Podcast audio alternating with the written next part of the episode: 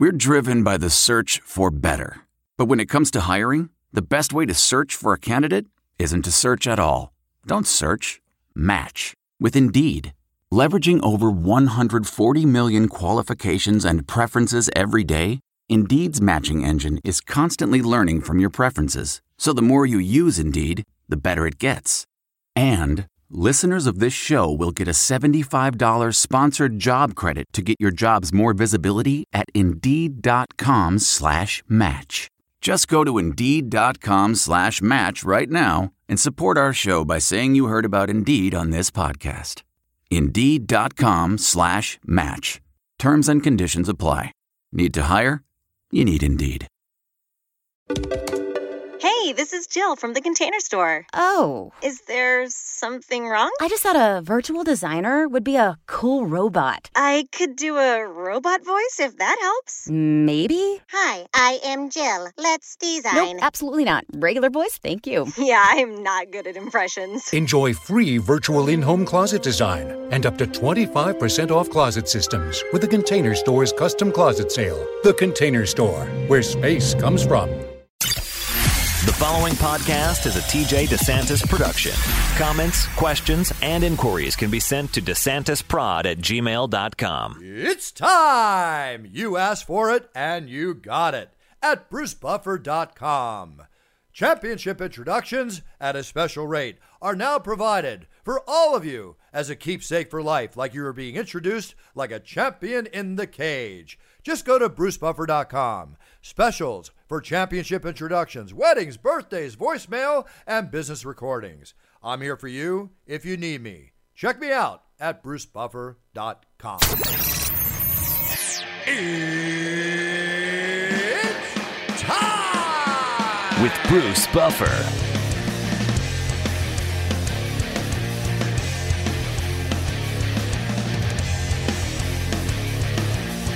And now, it's time for the voice of mixed martial arts. Total Wine and More announces points with a purpose. Now through September 13th, collect five times points on wines and spirits. Points earned equals a matching donation to local charities. Up to $2 million in total. Shop with us today or visit TotalWine.com. Terms and conditions apply.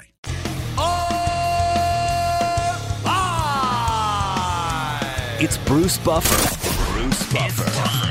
From the shores of Malibu where the waves are pumping to the Great Wall of China and back to the streets of Atlanta, Georgia, where the UFC is coming.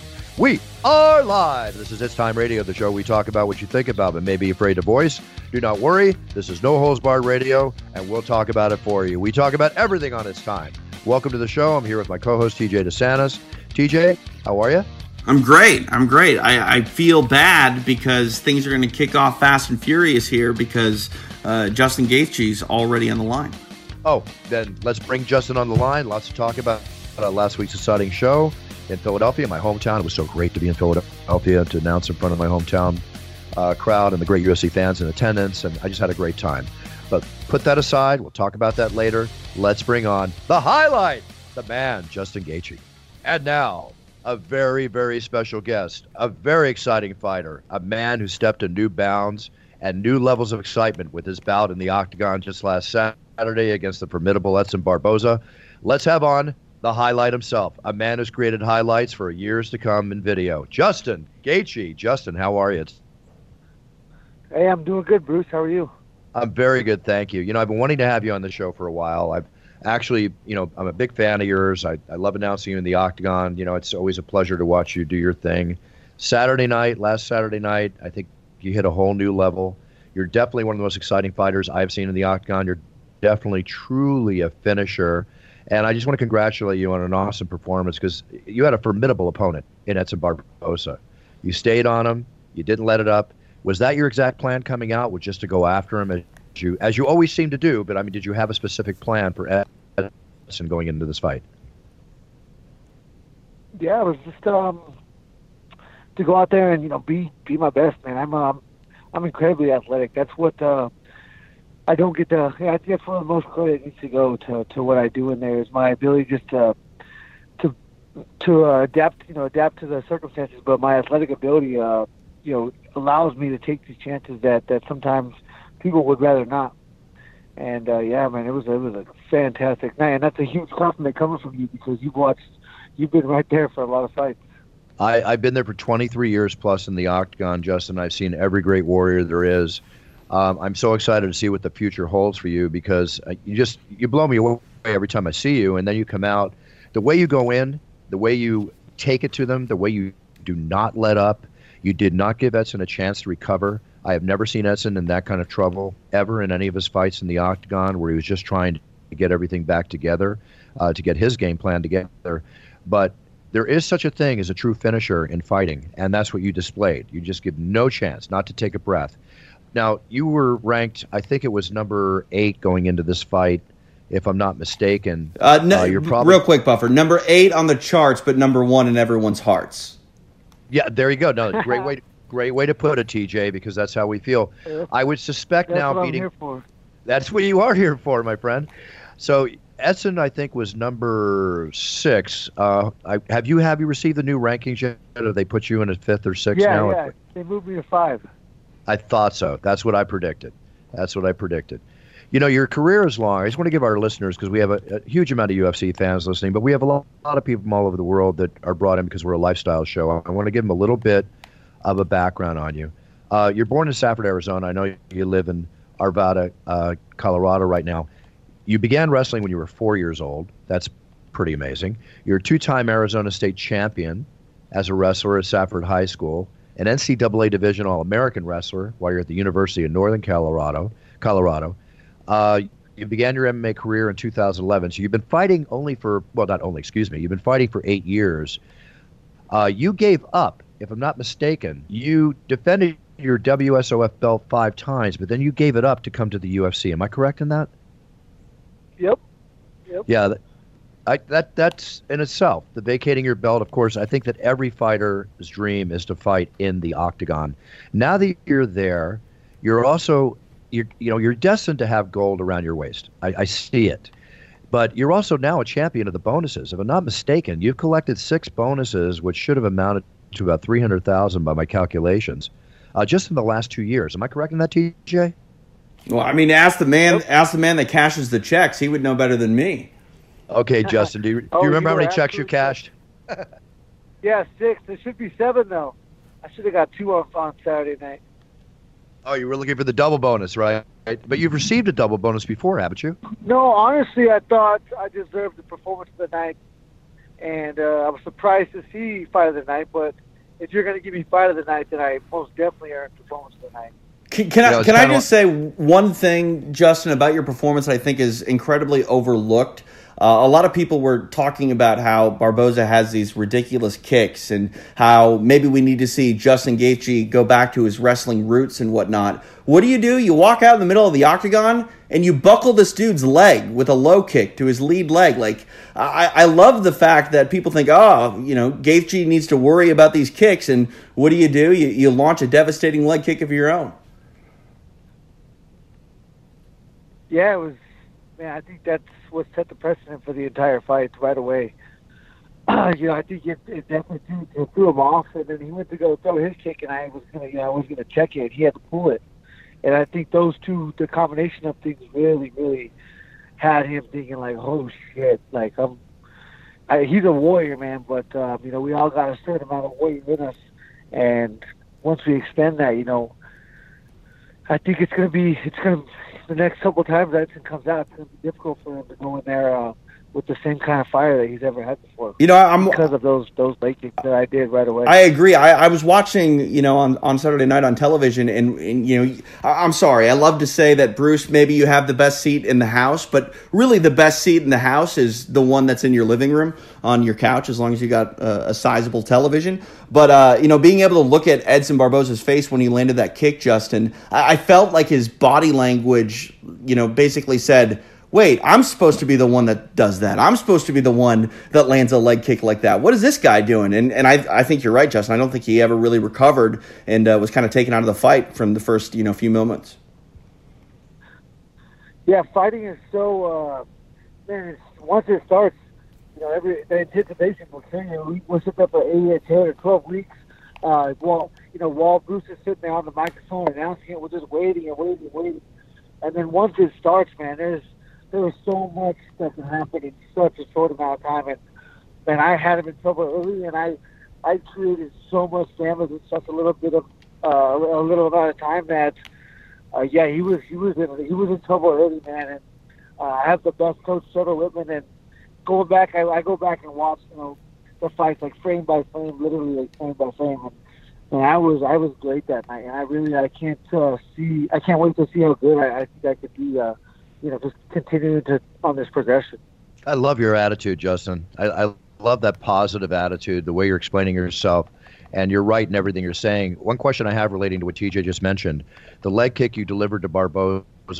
Was that part of your game plan coming out to say, hey, your legs are baseball bats, but let me show you what a baseball bat really feels like? Was that did you want to get him with that kick as Yeah, fast as possible? I mean, I uh, before the fight, there's there's many quotes. You know, my my one quote that I kept saying was, "I'm, you know, I'm going to go out there and make my bones touch his bones, and we're going to see whose bones are harder." And um, that's what I went out there to do. Um, but it wasn't. I wasn't going to go out there. But if you look at if every single fight, that look at the Eddie Alvarez fight, I landed a monster kick in the first like two or three seconds. So yeah, I mean, like, you know, once that fight starts, you know, it's just like there's a clock. There's there's a clock that's ticking, and you know, five five minute rounds, three five minute rounds. It doesn't. It seems like a long time, but really, there's uh, there's not a lot of time in there, um, and it adds up quick. So yeah, I mean, I to get to get the ball rolling, you know, in the first like three to five seconds is something that I really really enjoy, and and once that happens, once he felt that pressure, I knew, you know, he was more susceptible to, to stay in the pocket with me and have these exchanges. And then uh, once I understood that I was hitting harder, and then I didn't, there was less things than I thought I needed to worry about in those exchanges. I was able to, you know, 100% to commit to that. And man, it was, it was something special. And again, I can't wait to do it again. Well, you're a special fighter in respect to the fact that when you step in the octagon, you're facing an opponent. You make that fight for that opponent as that opponent can make that fight for you. And and you're definitely a true test. Anybody in the lightweight division that wants to go on to gold is going to have to be tested against you at some point or another as you're on your way to gold. And when I look back over your uh, plethora of fights in the past, and I look at these great, like the great round you had with Michael jo- with Michael Johnson, you know, back in 2017. That first round is still epic in my mind. I, I just I remember it vividly. Dustin Poirier, you know, which many consider to be a fight of the year in 2018. You've got the longest lightweight winning streak right now with 10 bouts. You got, uh, excuse me, that was in the, the World Series of Fighting. You defended your title five times in that. I have a question for you that's very key. Um, well, key if you want to answer it. You have been, and now more than ever after Saturday night, you're a fan favorite. People love watching you fight. And I'm speaking for myself and other people that I've talked to and I hear and I've read about. Um, what are the top three goals for your Uf- your UFC career? Obviously, I know one of them is to put gold around your waist, but what are your top three goals for the next two years in the UFC? Where do you see yourself, and what do you want to be? Yeah, I mean, I really, um, now that I've created kind of this, you know, again, a fan favorite, I, I mean, I'm here to, you know, I'm here to make a living and to make sure that I have a sustainable living when this is done. So those are the, those, you know, that takes up the top two at least of things that uh, that I'm here to accomplish. You know, um, the I, I I have a, a human services back, a degree in, in human services. I want to do social work. So the bigger this platform I gain, you know, the more influence that I'll be able to have. And so that's number one for me. And then number two is financial, you know, stability uh, through this. And then number three has to be to prove that my coach is the best in the world. Um, and that's Trevor Wittman. I'm going to prove, you know, he has one right now with with Rose Namajunas. Secondly, uh, you know, I'll be the, I'll be uh, his 26th or 27th overall, but uh, second, you know, UFC champion for now. It's very interesting. Social worker, and I love how you threw in on the third note your coach Trevor. Right, he does a great job. That shows great respect of you to your coach. Um, that's a team. That, I'm hearing team right there, and that's very big. I think that works.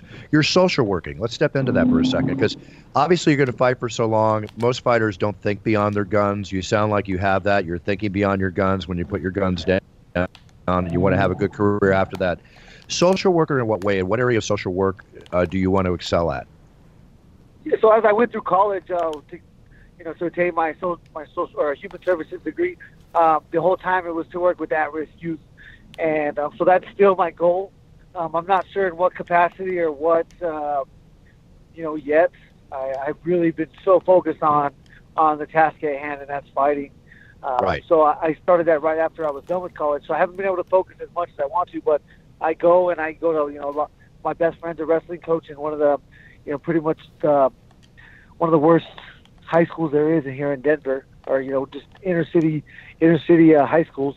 And I go I go to those wrestling practices. I go to the wrestling meets. And uh, so for right now, that's all you know. All I got going for me. But after this is done, I you know with the platform that I have, I'm going to have some kind of program or something that's going to help at, at-risk youth. Well, I think you have a lot going for you, Justin. Don't don't treat yourself lightly. You have a lot going for you. Uh, just the way you're talking and the way you're thinking, I admire this very much. You also are managed by Al- Ali. Uh, he is doing so much work with so many fighters. I want to thank him very much for having you on the show today because he did a great job of getting you to come on the show. Um, he is managing a lot of fighters in the UFC, and he takes great care of them. And I can see the brotherly, you know, type feeling or the brotherhood between he and his fighters. So, and I think team effort is very important here, and that's what you guys display strongly. Has the UFC since uh, Saturday night, or has anybody even commented, or do you have any idea who your next opponent may be and when that may be? No, I have no clue. I have not heard anything, seen anything. Haven't even worried about it myself. So there's a little bit of a you know things got to kind of shake themselves out for me to have my next fight. I don't want to fight somebody right behind me, and to fight somebody in front of me, I got to let things play out a little bit. So right now, I'm just hanging out. Smart, as you well win should be. Trying to get some rest. Yeah, so what what does Justin Gaethje like to do in his off time? What what is it what is it for you? What are your hobbies outside of you know putting on the gloves and throwing down? You know, since I was four years old, there hasn't been a lot of time for me to have other hobbies than uh, than punching people in the face or wrestling. But uh, I play a lot of golf. I'm gonna go stay in the mountains up in Steamboat Springs here in Colorado for a few days, and then try to find a beach somewhere. Really nice. Now, beach. I live at the beach. What beaches do you like? And, and are you a big? Uh, you like swimming in the ocean? Do you I haven't surf? been Or, to, I haven't been to many beaches, but uh, you know, I'm trying to. I need to go to Hawaii eventually, but I'm thinking somewhere in the Caribbean, uh, maybe Jamaica. I don't know yet. nice, nice. No, it's Yeah, where- beautiful. Where, I should would. I go? You know, if you want to really experience something a lot of fun, like I was just at the Atlantis Resort, which is in the Bahamas, which is this amazing resort that has the beaches and has so much more to do. Um, would you go down? Are you are you married, Jason? Uh, family, or who would you go away No, with? Just no, I'm I'm single. well, if you're single, I'm that single. I got no kids. Yeah, yeah, that's what I'm saying. gotcha. So single and ready to mingle, as we say. I got it. you know what? I guess. Yeah, I've been so concentrated and focused on this. I haven't even thought about that, but yeah, it's something I got to figure out there. Well, I'll tell you what. I'll tell you what, Justin. Um, I would recommend to you, based on your answer question to me, because I'm I've been to many beaches around the world. Uh, there's nothing wrong with going to Hawaii if you've never been there and just enjoying Honolulu, maybe doing an island hop over to Maui and experiencing the whole culture there. Hawaii is so much fun. Now, if you want to go even more exotic, and I have a connection for you if you want to do this, uh, Bali is a wonderful place to go. But that's where you might want to go with some people and really enjoy. If you're going to be going over by yourself Yeah. or with you know a couple couple buddies and doing that, I would hit Hawaii. I would go to the Bahamas. Um, you can't get you can't get wrong with down there in the Caribbean. Those islands are so amazing. And you just pick yourself a nice resort and go and relax and enjoy and get in the water and do everything you need to do, and step away from wrestling and fighting for a little bit and just enjoy that side and relax. It'll just make you so much hungrier and more motivated when you get back and step in the gym. I like where your head's at. And again, if you want the Bali connection, just have Ali give me a call, or, or you can call me. Ali's got my number, and uh, I'll make a little connection for you. You might be very surprised at how they'll treat you over there.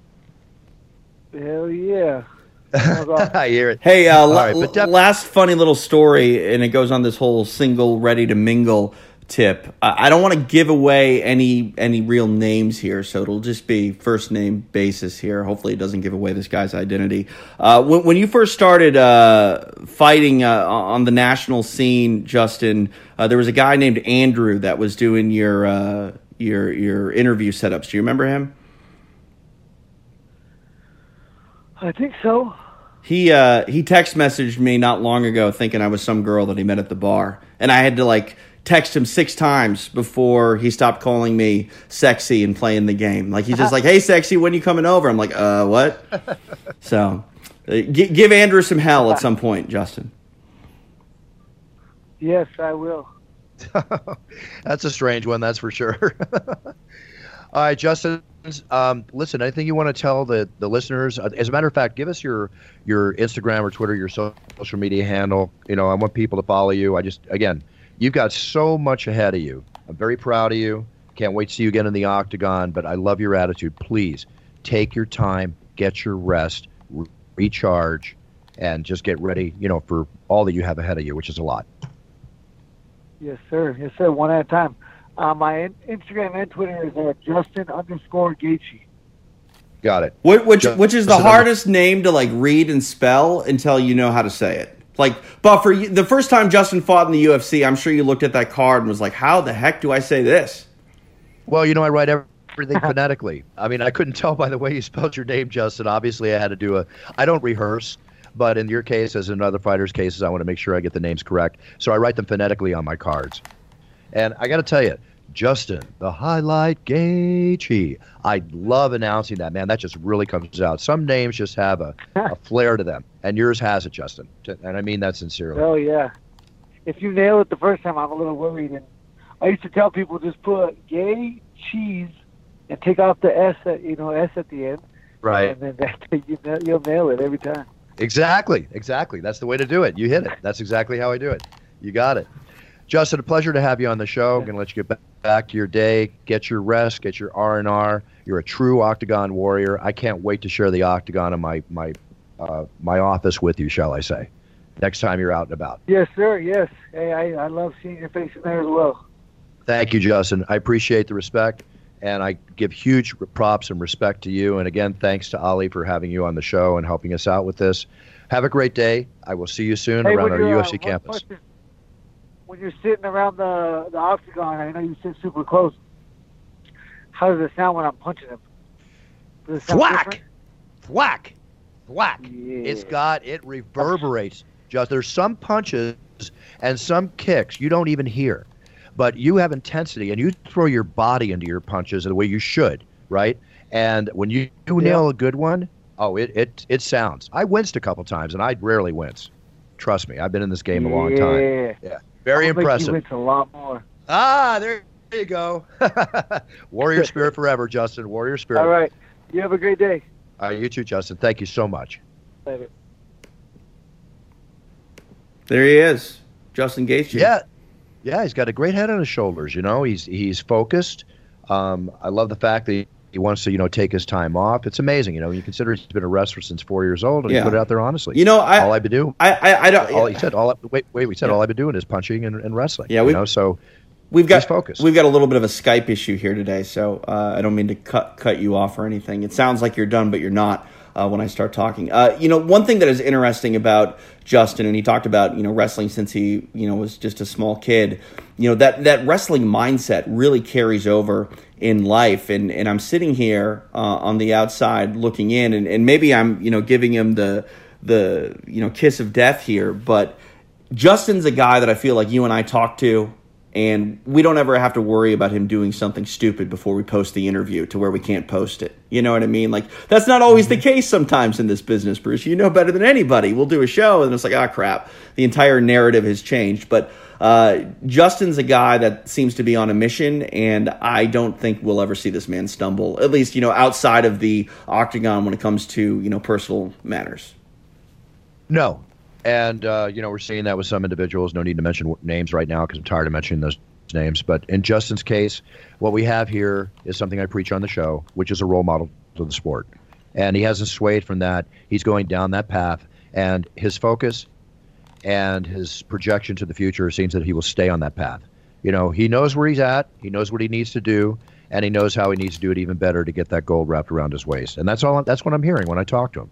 Very focused individual, and he's obviously got a great trainer. He mentioned his trainer. I, it's one of the first times I've had a fighter on the show who, you know, gives it up to his trainer the way he gave it gives it up. Even though I'm sure they all respect their trainers, he obviously gets along great with his manager Ali. So a team effort is very important because once that door closes in the octagon, it's a single man's effort. But you need your team till it gets to that point, and then you're securing yourself to make happen what you need to make happen. I and that's what I see in this young man. Yeah, what do they say? You're only as uh, strong as your weakest link, and uh, it seems like Justin Gaethje has a, a pretty strong chain. Very strong chain. I'm very excited to see what happens in his future. It's going to be very exciting watching this young man progress uh, in his fighting skills in the octagon. Another fight I want to mention from the other night, uh, not taking anything away from Justin, it was great to have him on the show. Michelle Waterson fighting Karolina. Unbelievable. I thought Michelle gave an amazing performance. Um, it was a, you know, he, she gets better with each fight, but I really loved watching her fight Saturday night, as I always enjoy watching her fight. And Paul Craig, uh, intense. You saw the show, right? TJ? Yeah, of course, absolutely. I was glued to my television. Yeah, and Paul Craig. I mean, yeah. When's the last time you saw a grappler from takedowns with bloody knees? From all the work he did in the octagon. You know, it's funny. I uh, I I wasn't in uh, my my room when that fight first started. I kind of came in about halfway through uh, that fight with Paul Craig, and I had to pause my television, Bruce, and look at his knees to make sure that it was in fact mat burn and that he didn't get some sort of weird tattoo that I couldn't make out. Like I'm not even right. joking when I say that. It, it, it was some kind of red. You know what I mean? It wasn't just like we, we see fighters' bodies, you know, turn red over time over the course of a fight, but that was something else. It looked like he was bleeding. Yeah, exactly. Well, in essence, he wasn't. And I know I mentioned that there was blood there, but that's what it looked like when you looked at it. You're yeah. exactly right. One other thing is standout of the night, as there were other standouts in the night, but uh, Josh Emmett's knockout of Michael Johnson. Oh my God! I mean, I don't know what the scorecards really were, but I had uh, Michael Johnson up in that fight. I thought he was just a few moments away from uh, taking home a decision. And Josh Emmett, the way that he essentially set that up, I mean, he baited Michael Johnson into making the move that he did, and unfortunately, uh, you know, for the menace, it was right into that right hand. And Josh Emmett uh, this man hits as hard of, as, a heavyweight, and uh, when you're on the receiving end of it, generally, I mean, good thing uh, if you're on the receiving end of it, this, you're probably not going to remember it because you're going to go to sleep. And unfortunately for Michael Johnson, he ate that thing flush, and it was the uh, the conclusion of his evening. And you're right about one thing: he didn't remember it. You know, I'm in the octagon when when the fighters wake up out of their knockouts, and um, like most everyone, what happened? Right. Like first thing that comes out, what happened? What happened? And that's what happens when you get knocked out. But Michael Johnson is a formidable fighter in his own right, like you said, and I and I do agree because uh, Jon Anik and I had dinner afterwards, and I'm pretty sure when we were talking about it, he was ahead on both DC and Jon Anik's cards going into the knockout that took place. But that's the world in which we live in the octagon. That's mixed martial arts. The fights can change at any given moment. Let's go into some other talk regarding sports. Uh, it's about time, but the NFL owners have now approved a new rule from now on making pass interference calls reviewable because there were a lot of bad calls last season.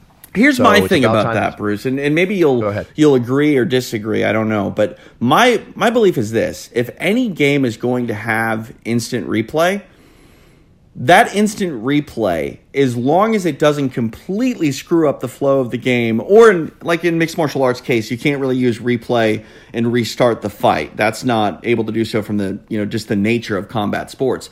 But in my opinion, stick and ball sports, if you're going to use replay, there really shouldn't be anything off limits when it comes to what is reviewable and not reviewable. Maybe balls and strikes in baseball, but if there's anything that comes down to whether or not you know we can see if something was done uh, correctly or incorrectly, we should be able to utilize the technology at its full extent.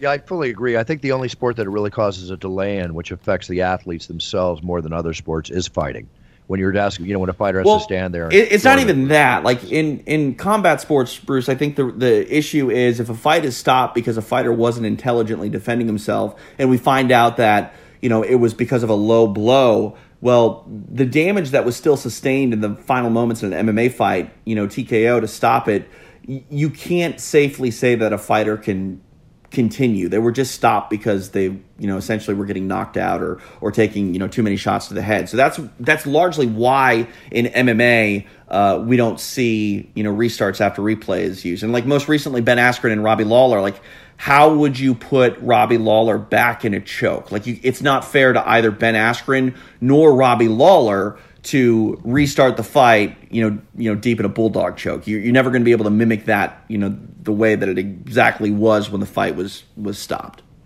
I agree. I agree. You know, used to watch that a lot in Pride. See things like that happen. Um, You know this this thing we're just talking about regarding the uh, pass interference.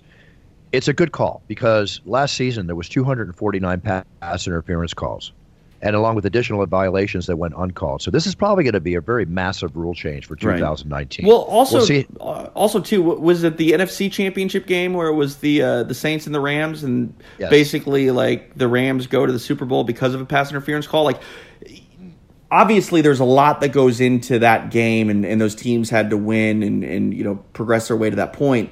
But I, I hate to say it, if it's a blown call that sends a team to a Super Bowl it sort of invalidates the entire season up to that point. You know what I mean? Because a bad call goes your way or doesn't go your way, and that's you know your ticket, whether it's punched or not, to the Super Bowl. Like we, we need to make sure we're right in those instances. No, no you're absolutely correct. I mean, Sean Payton, uh, the New Orleans head uh, Saints head coach, he lost last year's NFC Championship game in part because of a critical missed pass interference call. What happened late in the fourth quarter? Their scores tied.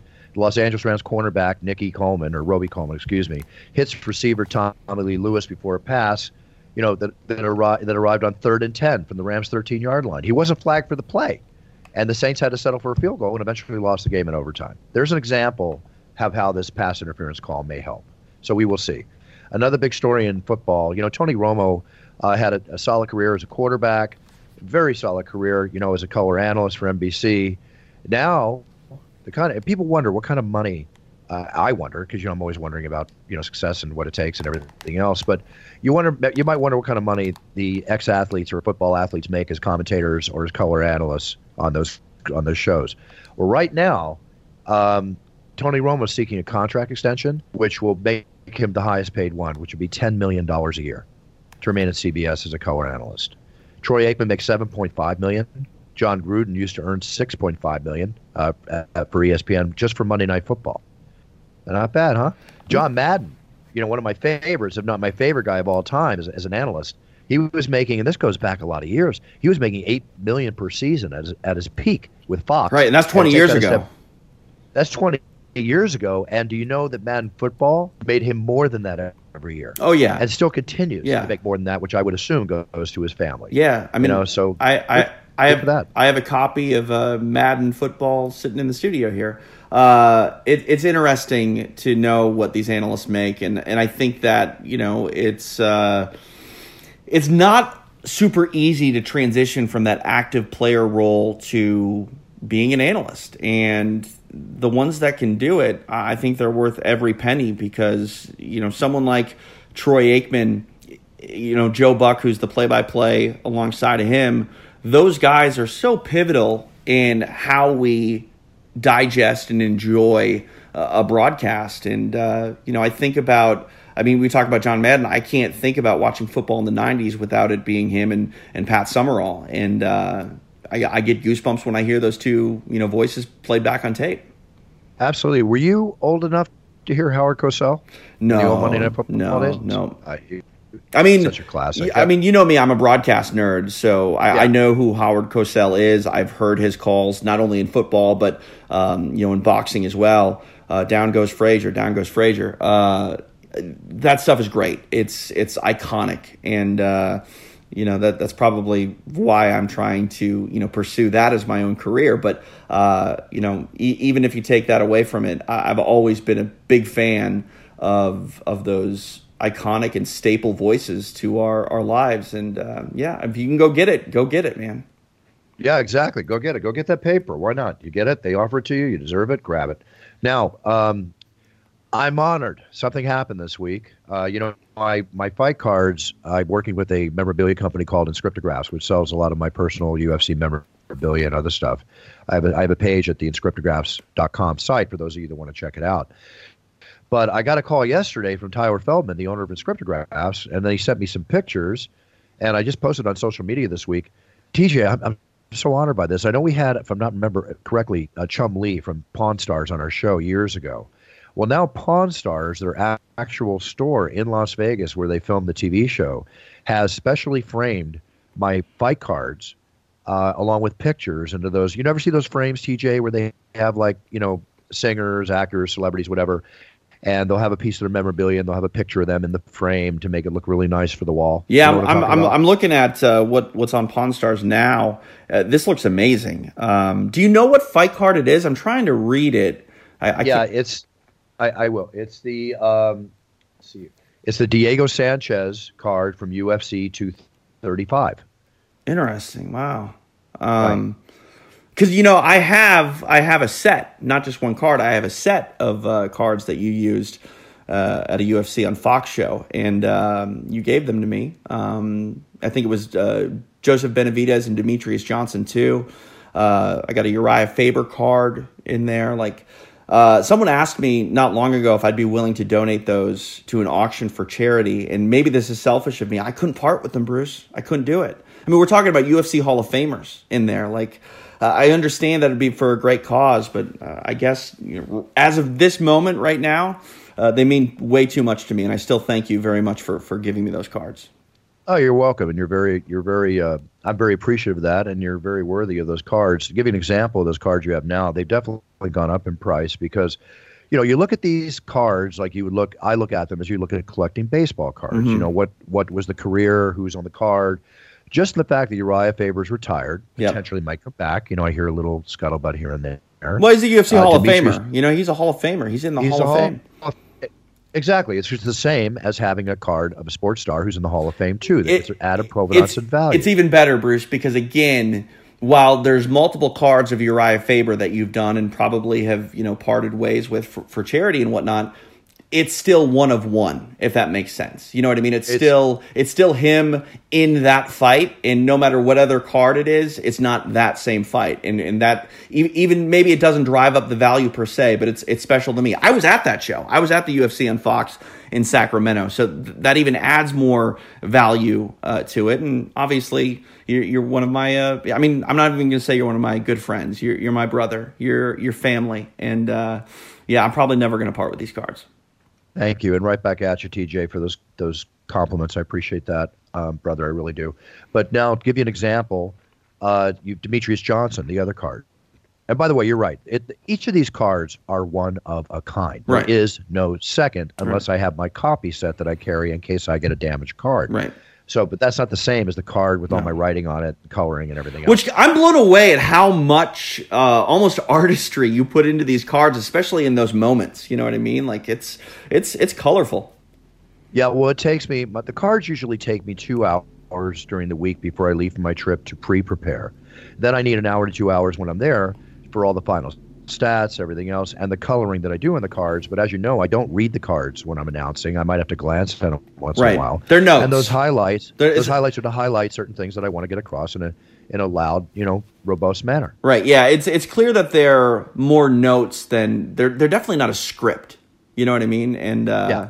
that that's one thing that I didn't know until I actually saw the the cards, until I actually got my hands on them uh, to go. Oh, look, he he's not writing down word for word, which uh, you know I think is very important, especially when addressing large groups of uh, people. You don't want to be reading to them; you want to be speaking to them, and uh, you know you've nailed it.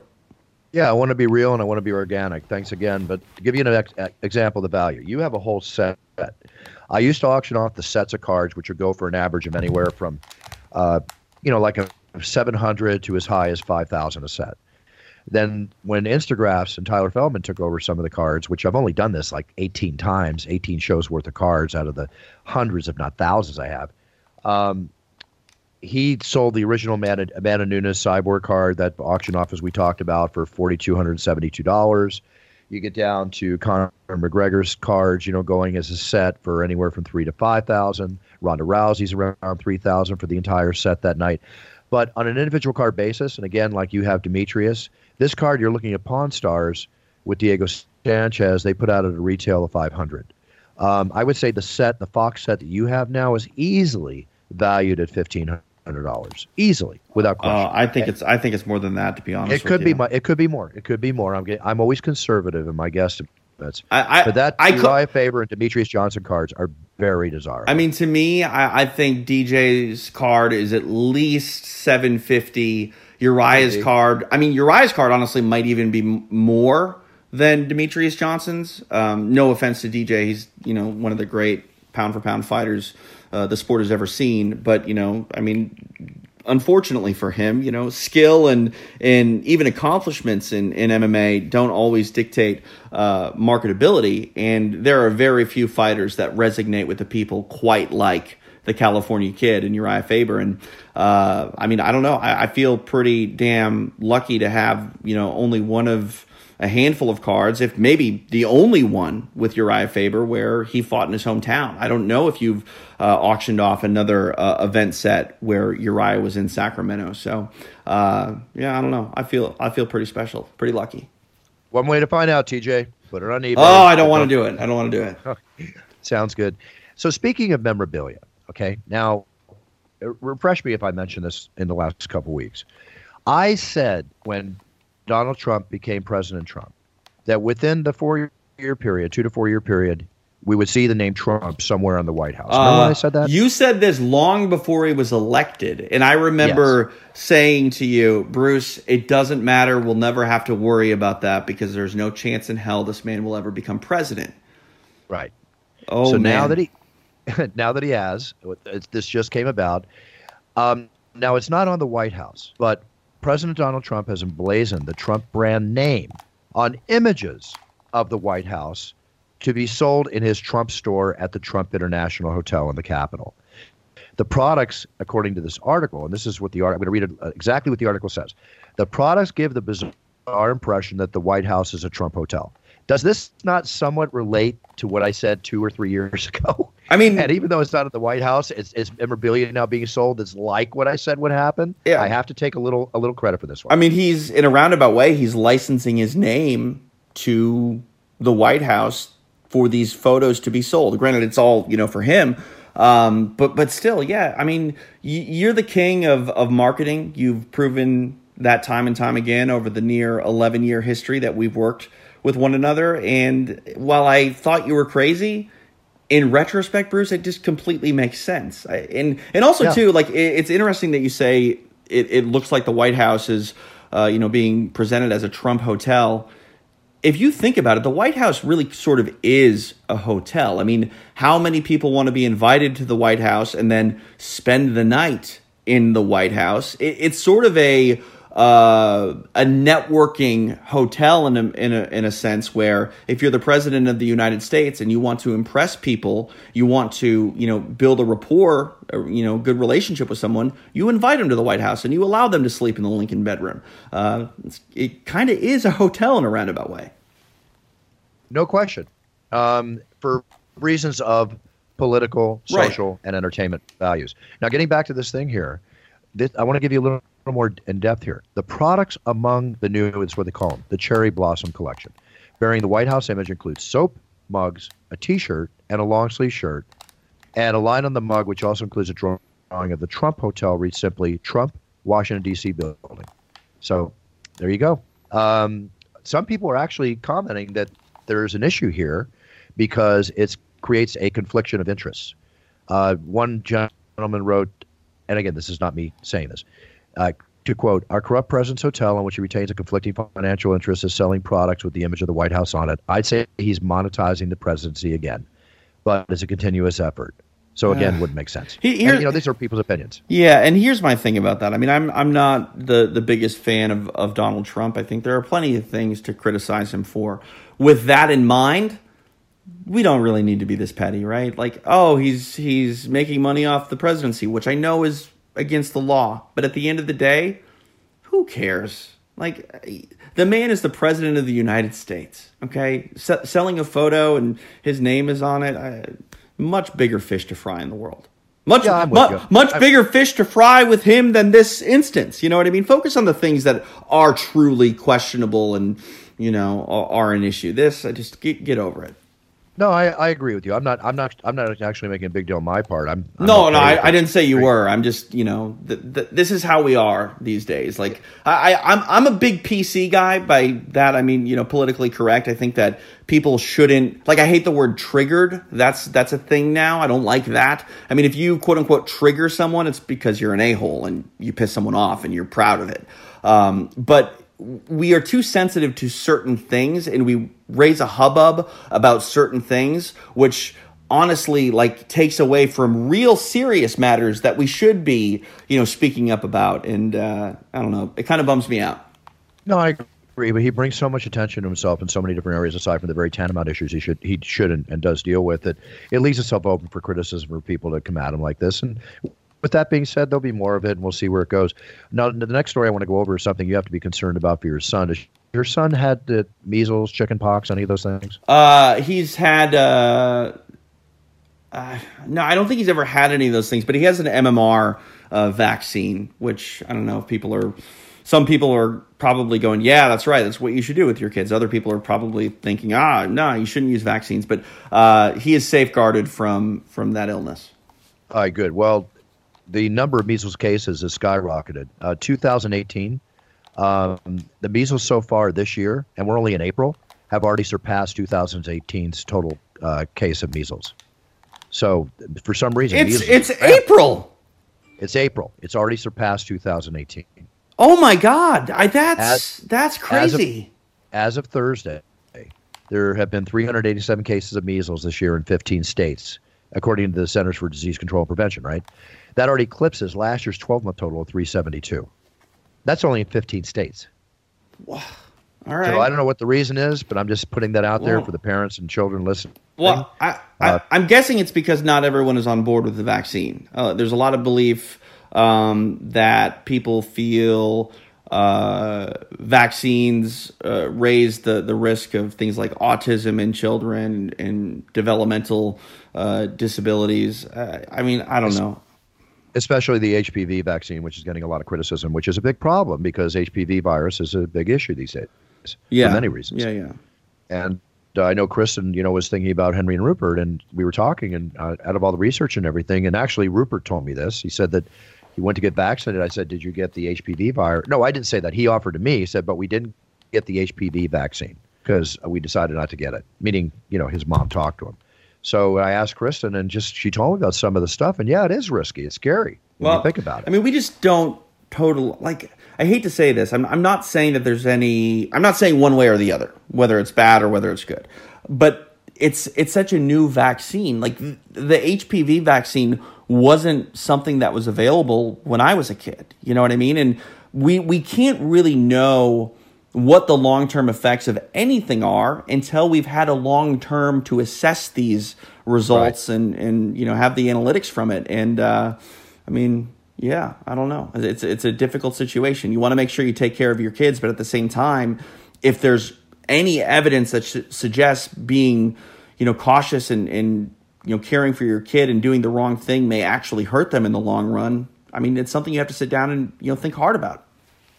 Agreed. Now, another thing to think hard about as we go on to another story here, and this is something, you know, I'm an animal lover, as we know, right? We talk about it all the time. We talked about a statistic that came out, I think it was two years ago, I mentioned the statistic that five horses a day die on, at racetracks around the country. Right. You know, What what people training. yeah, what people need to realize that we're we're talking about, you know, uh, uh, an injury to the horse which ultimately leads them to be euthanized.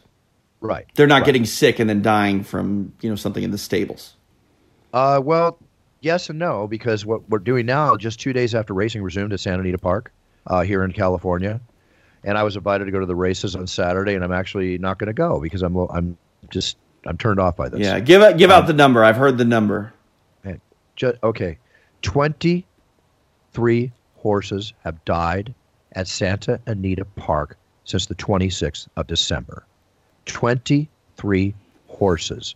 That is seven plus horses a month. Right. From the story that I've heard, none of them have been illness, though. It's been they've broken a leg or they've suffered some sort of issue uh, that is preventing them from, you know, racing. And unfortunately, Right. those horses, when when you break a leg, they they usually put them down. It, it sounded like you had some information maybe that suggested otherwise. Have some of those horses died from getting sick? Well, the deaths of the two dozen horses have been baffling. Okay, but most people connected with the park uh, believe that the rain has actually been a factor in the horses' deaths. Now, whether that means the the uh, turf they're running on, or Well, what's happening. yeah, I mean that's the question, Bruce. You say the rain. Are they getting sick or are they being put down or dying because It's ba- of uh, it's baffling. It's baffling. No, no, no, an no, no, no. Stop. I, I think you're Oh, misreading. oh, I, I know. I understand what you're saying. Are they being put down, or are they getting? Yeah, you're saying baffling. Like, yes, that many horses dying is baffling, but it, what I'm asking is it have they all died because of physical ailments and then they're being euthanized, or if some just dropped dead for no apparent reason? It is not giving the detailed information. Yeah, so I, I, yeah, I'm I'm I'm 99% sure that all these horses have been injured and then euthanized because I think there's a big movement to try to fix the uh, the track, like you said, because of the rain. Um, they're trying to make sure that these horses are uh, able to to run, you know, full speed and and not hurt themselves because I believe all of these uh, deaths have occurred after being injured and then being euthanized. Yeah, and that's what it seems to be reading here. and What I'm seeing, what I'm seeing, you know, they're talking about synthetic tracks, but there's also a big issue with the drugs that are being fed to the horses. Um, basically, the, the Stronach Group, which is a group to watch over this, they announced rules that limited the use of whips and banned the use of nearly all medication on race day. A guy really knows what they're putting in these horses, TJ. Uh, I mean, there's no USADA really. you know what I mean? And uh, we know what human beings will do to themselves to get a leg up and win. Uh, what do you think they're willing to do to animals that there's not a real connection with? That they don't worry about what they're going to be like long term. Yeah, I it's it's scary.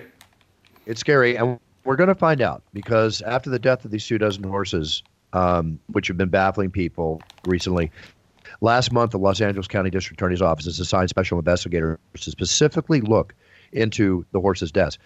PETA said Sunday that the racing board horse owners and the trainers have not done enough.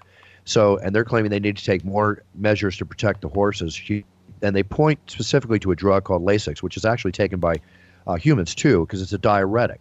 And it's a diuretic that's permitted as Santa Anita uh, at lower than previous levels, but eventually they're going to phase that out. What they want to see is, and they think this will be answering the question, so that this, you know, the great sport of horse racing go on hopefully more safely. All drugs need to be banned entirely, and the known safest racing surface, which is a synthetic track, needs to be used at the racetracks. So I we'll mean, find the- out what they find out. Yeah, the question about the drug use, I guess, is are these drugs being used for performance enhancement or are they medicinal and some of these horses need them? I, I'm assuming that these drugs are probably used for performance enhancement. Oh, Um, God, yes. But, Yeah. but I mean, again, like this is something that really wouldn't be happening if it were. I mean, it would happen, but there would be more strict rules against it if it were human beings. Which, eh, at just saying that out loud, Bruce, honestly makes me feel a little bit uncomfortable. Like these are living creatures. We shouldn't be reckless with their health because they're not human. You know what I mean? It kind, TJ, kind of bothers me. And, and it bothers me to the point that I got a formal, like I said earlier, invitation to go to Santa Anita Saturday, red carpet event, you know, the, the, the top of the line, you know, suite and all that stuff with the with the person that's invited me and what they're going to put together. I read this article after the invitation come in, and I reneged on my I reneged on the invitation. I just don't feel comfortable. I'm going to wait and see how this investigation turns out. Um, you wonder if they take drugs and ban drugs from horses all around the country, like they do, you know, USADA does with athletes to the level they do it at. What are the performance levels of the horses going to be? Does it matter? years to see Does, does, does it matter though? Because like again, they're racing one another. Like in baseball, we need home runs. We need you know performances that inspire people uh, to watch. Oh, you're you're right. You're in, right. No, in, in horse matter. racing, I I don't think we're going to see a quality drop. I mean, they're running around a track, and whoever wins, you know, hopefully you put money down on them. And you know, I don't know. We've talked about your dad's old saying long ago when it comes to betting the the the horses. Uh, what did he Yeah, say? like he said, he taught me how to teach. He taught me how to play blackjack and poker when I was eight or nine, and he said, "I'm going to teach you about the horses. The only way to follow a horse is with a shovel. Don't bet on him." yeah, that was yeah. it. I mean, pretty, pretty much. And uh, you know, I, I think the same people that are you know, you know, betting horses now would bet them when, you know, they're clean, quote unquote. They will. There could be some differences in times and stuff, durability of the horse, but again, we'll see. Let's see what this investigation comes up with. Another incident in prison, uh, Florida just cleared two men after serving 42 years in prison for murder, and now they're free, and the state tossed the case. 42 years, TJ. There's not enough money in a settlement that can right that wrong. Yeah. So it's just, I mean, I won't go into details about it. It's just obviously is what it is, but wow, that's crazy. Hey, Jimmy Smith, the ex uh, uh, commentator, former com- excuse me, former commentator for the UFC, was in one of your favorite restaurants, Chipotle. You heard what happened to him. Yeah, yeah, Chipotle. Yeah, he got some staples, I guess, in his uh, burrito. Bit into a bit into a steak burrito. Had 14 staples in the burrito, like a brick. And he took one bite, and he actually pulled one staple out of his tooth. He says he's not going to sue. He's just making it clear um, what happened, so people know. But oh my God, 14 staples like a brick in a burrito. I'm curious if he'll go back. Like, can he put that out of his mind, or is there a stigma now for him moving forward with Chipotle? Well, let's see how Edson Barboza feels when he walks out, like Justin Gaethje explained. I mean, it does have an effect, you know, when Right. things happen. There's no Sure. question. Hey, did you ever read the book, The Old Man and the Sea? Uh, no. Uh, it's a it's a classic story. Uh, Um, uh, Hemingway wrote the book, and Ernest Hemingway, the great writer, and it's a classic story of an old man who goes out, catches a giant sailfish, you know, just spent all day in his in a small boat, finally wheeled it in, proud as ever. It means the world to him. It's his food, it's his meal ticket, it's everything. As he paddles back to shore, he battles sharks who constantly take bites out of it. To when he gets to shore, the shark, the the um, the swordfish or the marlin that he caught, whichever one it was, is basically just down to the head. Well, get this: a fisherman, right? It's a shark eat shark world out there. An Australian fisherman, he's fishing for a small shark off the coast of New South Wales. So he hooked what they call a bronze whaler shark, right? Which is a pretty big shark, and he's got it on the side. The shark that he caught, uh, um, let me see here. Okay, the shark that he caught was, you know, a, a couple hundred pounds, like 220 pounds, right? Okay, um, or a total of like 550 pounds. Well, as he's going, a shark comes up to the boat and eats the shark he caught, leaving only the head. So bigger- he had a shark on the line, and a bigger shark came and He had a ate that shark- one.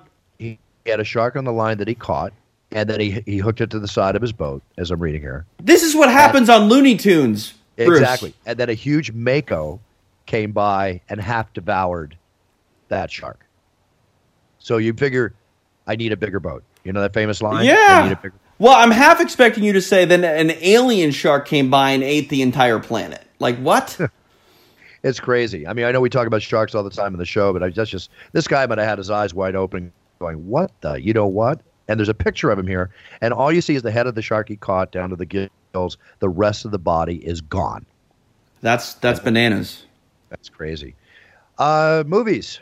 Last week they released Dumbo, the classic Oh. Disney story, um, which my brother Michael Buffer is is prominently featured in as the Circus Barker. Wow, I didn't know that. Yeah, he's in the film. He uh, we he went made this film last year, and um, no, basically, excuse me, the film he filmed his part in 2007. No, he filmed it last year. We got it all set up. I made the deal with Disney. Uh, he went in. It's directed by Tim Burton, uh, and I'm looking at all the publicity for the film, and there are so many stories, TJ, about Michael Buffer and his scenes that are standout scenes is the Barker, and he says the words. Let's get ready for Dumbo. Oh, And that's he- clever. he- it's so clever, and he became so popular, um, you know, before and during the release that they brought him back uh, like last week at the beginning of the week to voice over the commercials they were running before, the- you know, the four days before the release of the film, which were all Michael doing the "Let's Get Ready for Dumbo," being featured in the commercials.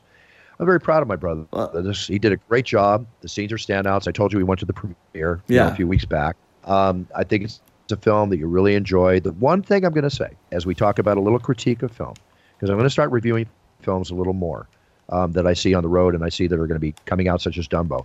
This is a Tim Burton film. This is a Disney film. It's a remake of the Disney classic. Dumbo is a story that that fills your eyes with tears at a certain point, even looking at. You're gonna cry. I cried at the cartoon. I, can't imagine what the live action is like. Well, I wanted to shed those tears, and I found that I watered up.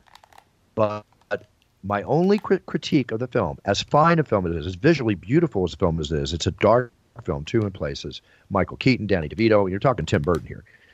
The characterization in the script could have just had a little more to where you become that much more involved in the characters to let those tears flow for Dumbo. You know, Right. um, and, and if you when you see the film with your son, which I assume you will. Oh, I don't know. Um, I don't know. My, I have a hard time with the movie Dumbo, uh, even as a 35 year old man, because I I remember crying when I was a kid when Dumbo separated from his mom. And and I'm telling you, like if I go see that and it's like an actual elephant, I know it's CG, but I'm go- I'm gonna be a 35 year old dude crying in the damn theater, Buff. I know it. Good, good. I, my eyes teared up. I just didn't flow, but definitely you will. And you know what, TJ? How old were you when you saw the film Bambi? Oh God, that's even worse. I mean, Yes. the, the, I can't. I've cr- I, I've cried what feels like gallons of tears at Dumbo, Bambi, and The Lion King. Well, The Lion King is being released later this year by Disney also. I, I know. what are they doing to me? They're gonna make me get on like antidepressant Good. medication. Uh, you know what that's called? It's called being a man, my son. Show your emotions. It's Be a man. It's a good thing. And, And- also for your son, and this is your, you know, decision as his father, but as your friend, and I think it's good for a child to understand, or rather to express and feel those uncontrolled emotions so that they can understand what those emotions are about. And it, it might be a good thing because it is a good movie. It is rated PG 13, if I'm not mistaken. Um, so enjoy it. Enjoy it. And congratulations to my brother Michael. Great job. Great job. Hey, do you watch The World of Dance with Jennifer Lopez? No. You know, these lawsuits come out, and here's a case, and I mentioned this on the uh, the show in the past when we talked about it. People come up to me and they'll say, "Hey, I have a great idea for a TV show," and I say, "You know what? I appreciate that. Don't tell me." And I do that for a reason, right? Unless it's somebody I know and we're just hashing out stuff that we might get involved in. Jennifer Lopez has just been sued for $6.5 million for stealing the world of dance, according to the lawsuit. Um, the lawsuiters first connected to JLo tells us that the world of dance was floating around NBC years ago. It was the network's concept. They brought it to Jennifer. But a man named Alvin Gray L is his name. He's suing JLo, claiming the world of dance is a total ripoff from an idea he first pitched to the renowned choreographer Debbie Allen. You may remember her. She was one of the Laker uh, cheerleaders, went on to do a lot of, you know, Laker dancers rather, went on to do a lot of stuff. And he claims that he faxed Debbie. This is how this is how this happens in Hollywood. He faxed Debbie a copy of his idea back in 2009 for a reality show supposed to be entitled "Let's Start the Dance." Right? He never heard back from Debbie Allen. He's also suing Debbie Allen. The following year, he registered his show idea with the U.S. Copyright Office's office, but was told seven years later there was already a similar show being produced by J Lo at NBC. So Alvin claims he fired off a letter off to NBC telling him the show J Lo's producing is, is his original pitch from four years ago. He made to Debbie Allen, and he got zero response. Right. So now, as a result, he's got some attorney that's on this, and he's suing both of them for six point five million dollars in damages. You have to when you have an idea in Hollywood, register it with the Writers Guild. Register it where you can register it, so that idea is saved. The way this man did. Has Who knows how this uh, would come out? has Disney put a patent or copyright on films that make you cry because young characters uh, are separated from their parents? Because I'm pretty sure that's every Disney movie. Yeah, pretty much. But I will tell you one thing: that "Let's Get Ready for Dumbo" can't be used without a phone call to yours truly. Of course. That, there you go. I mean, like I said, smart businessman. Uh, real quick on the Michael Buffer tip with Dumbo. Uh, you know, I think about uh, Michael and, you know, when he really rose to prominence. Like for me, I was really exposed to him for the first time on the Jock Jams record. You know, that's where it all sort of made sense. And that's the 90s. And, you know, he's he's gone, you know, on to do really great things in boxing over the last, you know, 10, 15, 20 years. You guys have been in movies uh, together. He's been in plenty of movies uh, by himself. And and now again, he's instilling himself an appearance in, a, in an iconic and timeless movie like Dumbo. My son is going to know who Michael Buffer is, you know, now and probably forever. Uh, and when he watches that movie with his kids, they're probably going to like the "Let's get ready," you know, for Dumbo. And and that is that's smart, Buff. That's smart. Thank you. And that's exactly everything's going according to schedule, as I say. That's exactly my thoughts, along with many other thoughts I had when working on this with Michael to make this deal happen. Um, Michael's 74, just came off his one of his biggest years ever in his entire 30 plus year career. And what's in store during this year, yet to be done and happening, it's, it's just amazing. It even blows me away, both as his brother and as his manager and partner. I'm gonna I'm gonna make a prediction right now, and uh, you know I, I hate to say this because you won't be here to uh, pay me when it happens, and who who knows? Maybe I won't be here to collect when it happens. But Bruce, you are going to be the first person to posthumously introduce someone into the octagon. Being by what? I think af- you mean like by ways of a, by af- ways of a uh, after you pass away, I think the technology will be available, and it will be desired by fighters far and wide to have Bruce Buffer, who would at this time no longer. I mean, you're you're probably going to die at 182 with how oh, well you take care of your body. But uh, at some point, yeah, I really believe that. I mean, the technology already exists to take elements of your voice, plug it into a computer, and, and have that computer pretty much say everything that you know we want it to say in your your tone but the cadence that's going to be a little bit harder to uh, figure out. But i'm telling you bruce you're you're an icon uh, michael's an icon and i expect you guys to somehow be ring announcing and octagon announcing long after you're you're not on this planet. Well i appreciate those kind words and, and i it's uh, without going into detail it's not like I don't have certain plans for exactly what you're talking about. Right. Um, and Henry that, and know, Rupert and the estate of the buffers will uh, will benefit uh, in perpetuity. I would be very happy about that if it happens. So I remember Dana made a joke one time about getting a hologram of me for a show, but who knows? We'll see. Or it'll just be somebody, you know, taking over for me and doing what they do best and onward and upward. But uh, right now, it's all a mute point because I'm not going anywhere.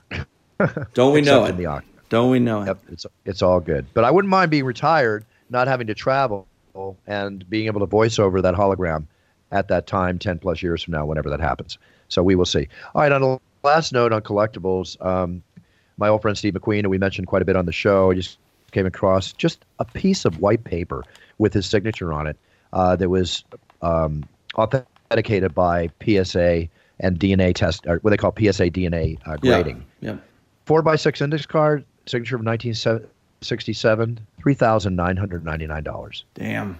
One thing I never got from Steve in the years I knew him was an autograph. It's because you I, don't ask your friends for autographs. No, you know I never I mean? thought about it. Never yeah. Thought. I mean, I've never even well, actually, I've had you autograph things, but they're for promotional items that we've we've given away. I've never, I mean, I've never asked you for an autograph, except you know when it's on a check, of course. But yeah, uh, right, and yeah, you get those. All good. All right, TJ, let the audience know what's happening. We're going to sign off here, and we'll look forward to coming back next week. Damn, it's a rare weekend. No UFC this weekend. Uh, relax. It's getting you know warm here in Southern California.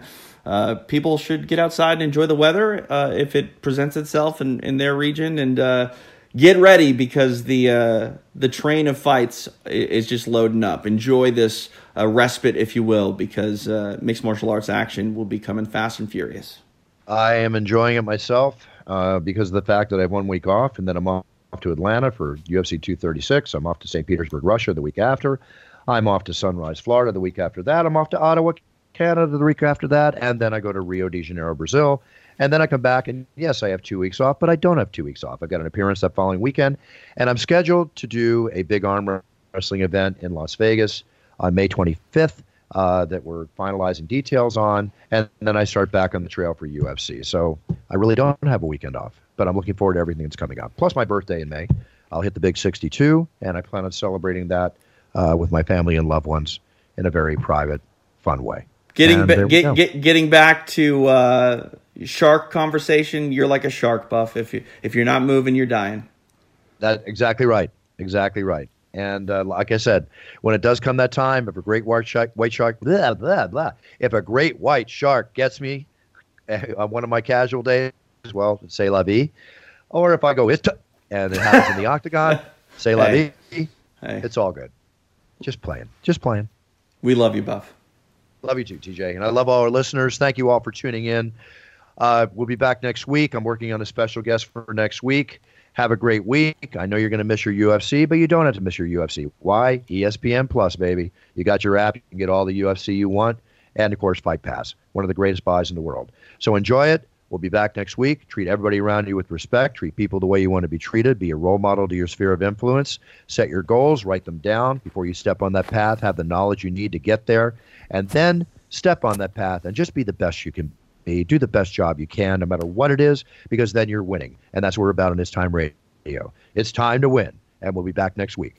All right, TJ, go out there, rock the boat, have a great week. Talk to you next week, my friend. Bye, everybody. The preceding podcast was a TJ DeSantis production.